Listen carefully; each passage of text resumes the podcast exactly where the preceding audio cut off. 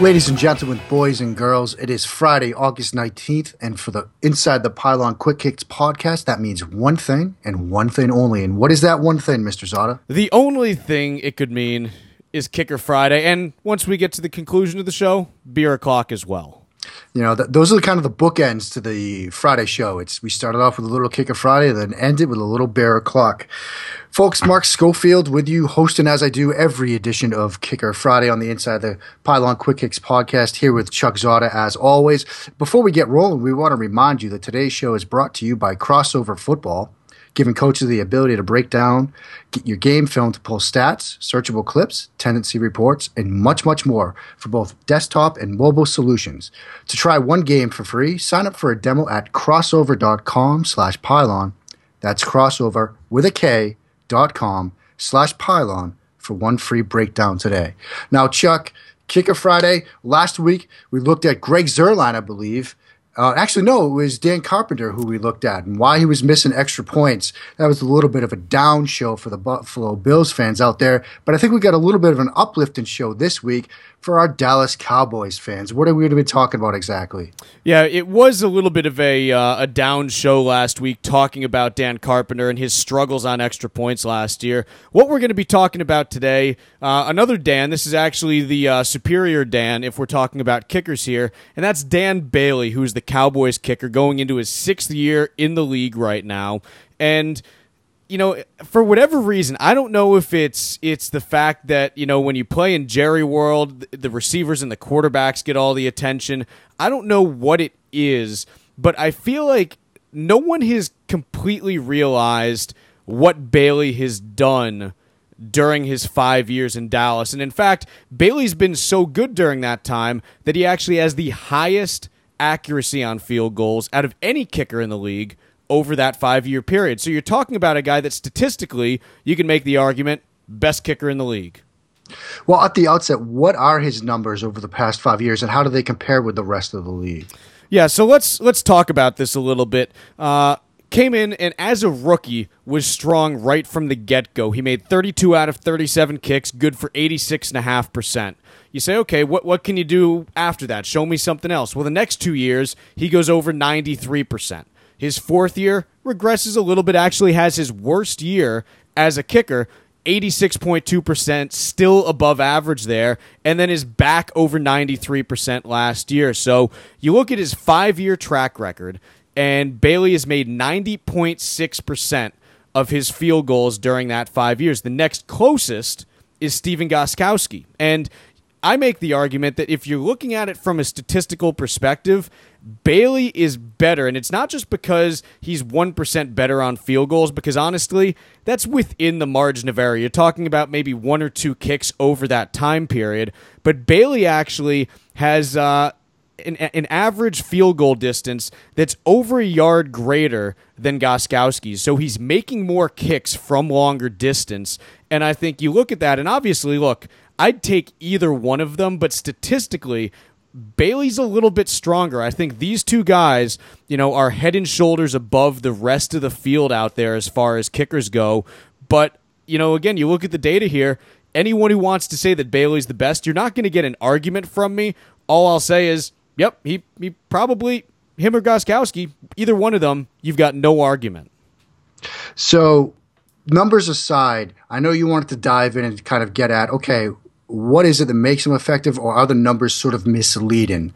And what did you find when you did that analysis? Yeah so you know what i wanted to see and, and again part of it was just looking at that average distance of kick uh, just because there are some guys and i'll go back to uh, you mentioned greg zuerlein at the outset.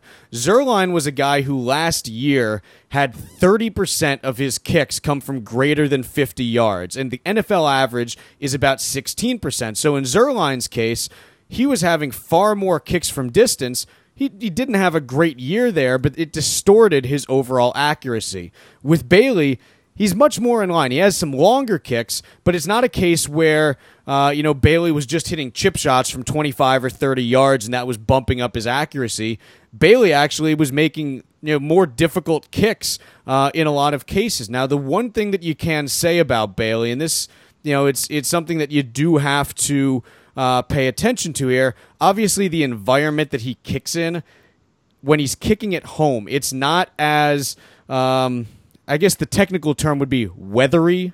I'm going to say it's not as weathery Weather. as say a New England or a Buffalo where you get snow and rain and sleet and hail coming in all over the place and you don't have to deal with that crap. When you're kicking in Texas, when you're kicking in Dallas, okay, you know, you're you're pretty much kicking in a dome stadium. It's not quite a dome, but it's it's as close as you're going to get without it being a dome.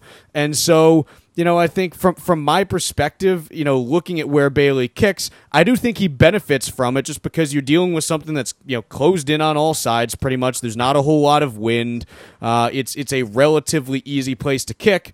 But having said that, there are a lot of guys that kick in domes that don't put up these numbers. You know, you can go and look at Houston where they close the roof, roof a lot. You can go and look at Atlanta. Um, you know, obviously, even you look at Indy with Adam Vinatieri, who's still a notch below uh, what you see from Bailey here. And and I look at Bailey and I say, look, he might have an easier path, but he still is outperforming even on that easier path. Let's talk a little bit about mechanics. And we've spent some time talking kicker mechanics on these Kicker Fridays. When you looked at Bailey, was there anything that stood out to you mechanically that might sort of account for his accuracy at the kicker spot?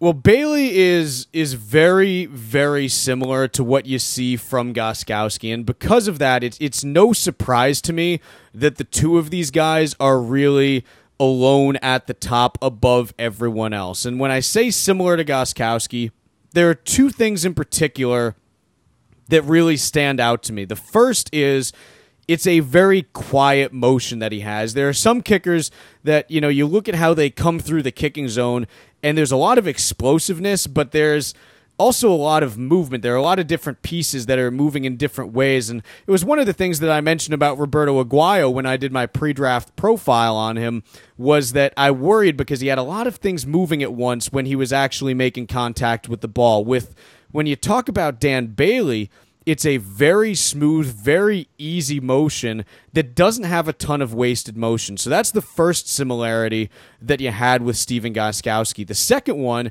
is really in how the two of them finish. They both finish very well coming through the ball and through the target, as opposed to some of your guys out there, and, and you'll appreciate this as a quarterback guy. You've talked about torque from uh, yep. from quarterbacks. Some of the kickers that we have in the league today, they're torqueier players. They they really take a flat plane and a lot of uh, you know torque coming through the zone, a lot of uh, you know horizontal motion that comes through the zone. Bailey doesn't quite do that to, to the extent that some other guys do. Stephen Hauschka is one guy who has a big leg, but he occasionally gets himself out of whack because he's generating so much torque that he can't control it. Well, with Bailey, it's a much more controlled kick that he has. And in particular, his finish really displays that just because he comes through the zone so well and he's incredibly well balanced when he finishes up at the end of his kick. And that's something, again, he shares that with Stephen Gostkowski. So the two big things, it's an easy motion for both of them, and they both finish their kicks as well as anyone in the league. And I think that finish is really important because that's you know that that's how you know that your kicker is driving through the ball, and I think you really see that here from Bailey. Well, before we get back to Dan Bailey, I want to remind our listeners that Krossover football can help coaches win more games and make smarter use of the film room with their teams. Krossover breaks down and stats out your game film, giving you searchable clips, advanced ODK, tendency reports, and a wealth of other great information that you can access from any PC or mobile device. Your formations and personnel packages can be labeled with your own terminology. You can create custom highlight reels, and you can exchange video with anyone on any platform, including all of your players and coaches. To try one game for free, sign up for a demo at krossover.com slash pylon. That's crossover with a K dot com slash pylon to get one breakdown for free today. Chuck, you mentioned torque a minute ago, and with Bailey and other elite kickers, is that something that stands out with their ability to drive the football? I mean, you, you know, you mentioned the analogy to sort of quarterback play and trying to throw that deep out route to generate torque. Torque is kind of, something I don't think we've talked about a ton when addressing kickers, but I feel like, at least from where I sit, it's an important aspect to guys like Bailey and Gostkowski. It is, and I guess I want to throw a question back to you first. Uh, who do you think throws the easiest deep ball in the league? The easiest deep ball? You know who who makes who just you know whether it's even you know who can back foot it and just put it out there. Who you know when they're in rhythm just makes it look as easy as possible. I mean, I still think Rodgers. I, I was going to say Rodgers probably. You know, Yeah. he's he's a guy I that mean, look at those two hail marys that he threw last year, and you know there was some incredible torque on those, you know, rainbow style throws. But even when he's just in the pocket, it's just flick of the wrist kind of stuff. now who really needs to work to get it out there. I mean, are we talking like a Matt Cassel or you know or a Drew uh, Brees, Okay, Drew Bree. Okay. yeah, that's a name that comes to mind. I, I remember I wrote a, a an article like two years ago on a throw that Colin Kaepernick made. I mean, there's another guy that. we Oh, might- that laser. Yeah. Yep. And then I showed uh, Brees throwing a similar pass in terms of distance covered, and Brees had to like load up, load up, and take like five crow hops to get it out there. I mean, he's still got a great arm. Obviously, he's Drew Brees. He's playing in the NFL. He's a great quarterback. Won a Super Bowl. But just in terms of getting that deep ball out there, I'd, I'd put Brees in that conversation. So with kickers, it's similar. There, you know, again, you can have great kickers that both make it look easy, as well as those that really need to put their whole body into it in order to to get that power. Bailey generates an easy type of torque. It's not the kind where you really need to be, you know, working too hard to, to generate it. And I think the key difference from kickers to quarterbacks is that a quarterback has that receiver on the other end who, if the throw is a little bit off, you hope that that good receiver, that great receiver, can go out and make an adjustment in order to, to, to haul the pass in in some way, shape, or form.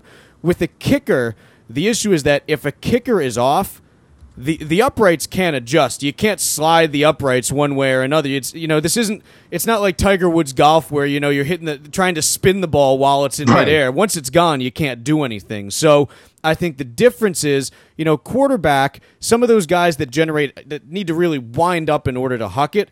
The, the receiver can adjust if the ball isn't quite where it is. I think with kickers, the guys that have to really put their whole body into it, it tends to just create again more moving parts like we see with Hauschka. And Hauschka's a great kicker. I think he's either fourth or fifth in the league in accuracy over this five year period. But you'll see that each of the last three years, he's had this little two or three week stretch where he's kind of lost it a little bit. And and it, it's just something that he goes through every year. And I'd still take him on my team. I'd still line him up, you know, in the playoffs just because he has proven that he can address the issue and get back to where he needs to be. But Bailey doesn't go through that type of period. Bailey is much more locked in, much more dialed in and ready to go. And I think because of that, eh, not because of that, rather, I think a big reason for that is because he doesn't, he's not a high, uh, high energy guy coming through the ball. He's able to do it in a low effort way. Speaking of Bailey, and another thing, you're talking about, you know, all these moving parts, his jab step. Very very quiet and this is something that i really like from him. He's a guy who uh, and if you're not familiar with kicking what a jab step is if you are a right-footed kicker okay?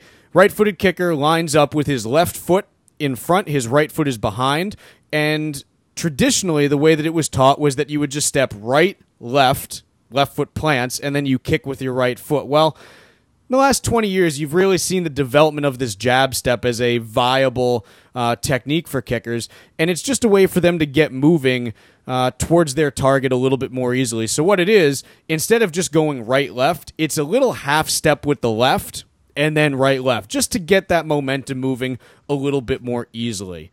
What Bailey does, and, and what I really like, his isn't so much a forward jab where, you know, he's not moving eight inches, 12 inches, 16 inches. He's almost picking this foot up and putting it right back down in place. And again, we talk about moving parts, as you mentioned there. It's just one less question mark. It's it's a situation where you say, okay, all he's doing is picking it up and putting it down. It just it's almost like a uh, a hitter using uh, you know a timing step or something like that in baseball. It's similar to that as opposed to we also talk about hitters that you know step in the bucket and there's it throws off their mechanics when it's too big of a step or it pulls them out of uh, their stance. This is more just like that timing step, and I think it makes a ton of sense. It lets him get into rhythm, and, and it just keeps everything very clean and very compact for him. It's it's absolutely beautiful to watch, and I, I had to watch it on a few different kicks because I, I, was looking at it. I'm going, well, does he actually do that on every kick? And, and fact is that he does. It's it's just a very simple, repeatable motion obviously, Chuck, there's a ton of expectations down in Jerry World. I mean, they get Romo and Dez back. They draft Ezekiel Elliott. They've already got a great offensive line. Expectations are high in Dallas. What are your expectations, not for the Dallas Cowboys so much, but for Dan Bailey this season? Dan Bailey is going to keep doing what he's done for the last five years. He is a guy who one of one of the pieces that I wrote earlier this year was uh, about paying NFL kickers and about how for the vast majority of kickers they don't you don't need to sign them to some kind of big contract because they tend to vary a lot from year to year. Bailey is as close to reliable as you can find with a kicker. He is, you know, again, for every single season that he's had, he's been at least 86% accuracy to a high of 93. It is uh, you're talking about a guy that he is as consistent as gravity. You wake up, you know, the sun's rising in the east, it sets in the west according to Jared Goff. That's, you know, that's how it works he is that sun. It is it is rising, you know, the the way that it's supposed to, and it sets the way that it's supposed to. Goff got that wrong, right?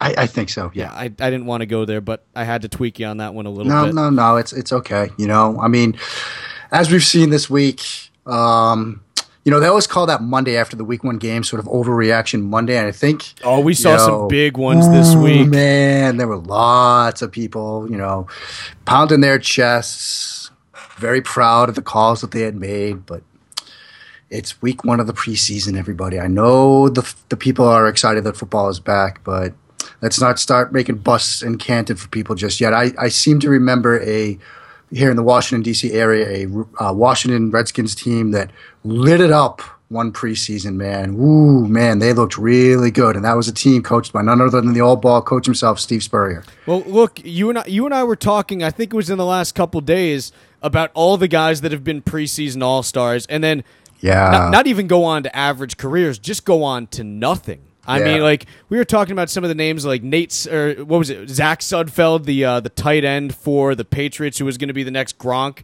and then caught I think five passes for the Jets in two years, and that was it. Um, you know, there have been plenty of these guys. It's it's so early, and, and it's it's just tough to see that you know Dak Prescott already is enshrined in Canton, while unfortunately uh, Jared Goff and Carson Wentz, you know, aren't going to make the team this year. I mean, that's that's what we're hearing after Week One. It must be true, right? Yeah, cut down day for those guys, I guess. Yeah. I mean, that's a shame. You just take the cap hit and run with it, I guess, right? Yeah, I mean, you know, cut your losses early. Might as well. Might as well. But with that, Chuck, you know what time it is? Let me check my watch. Mark, it's beer o'clock again. Fantastic. Come on, buddy. Fantastic. Another great week of shows, my friend. It is in the books. We are done. We ha- are done. Happy to put it to bed. Always, always a great feeling, folks. If you aren't checking out the work, please follow us on Twitter at IT Pylon. Make sure you're following Chuck on Twitter. Let's try to get my boy here up to at least a thousand followers on Twitter. He is at at ITP underscore Chuck Z. Show him some love on Twitter, everybody. Mark Schofield, Chuck Zodda, signing off for the Inside the Pylon Quick Kicks podcast.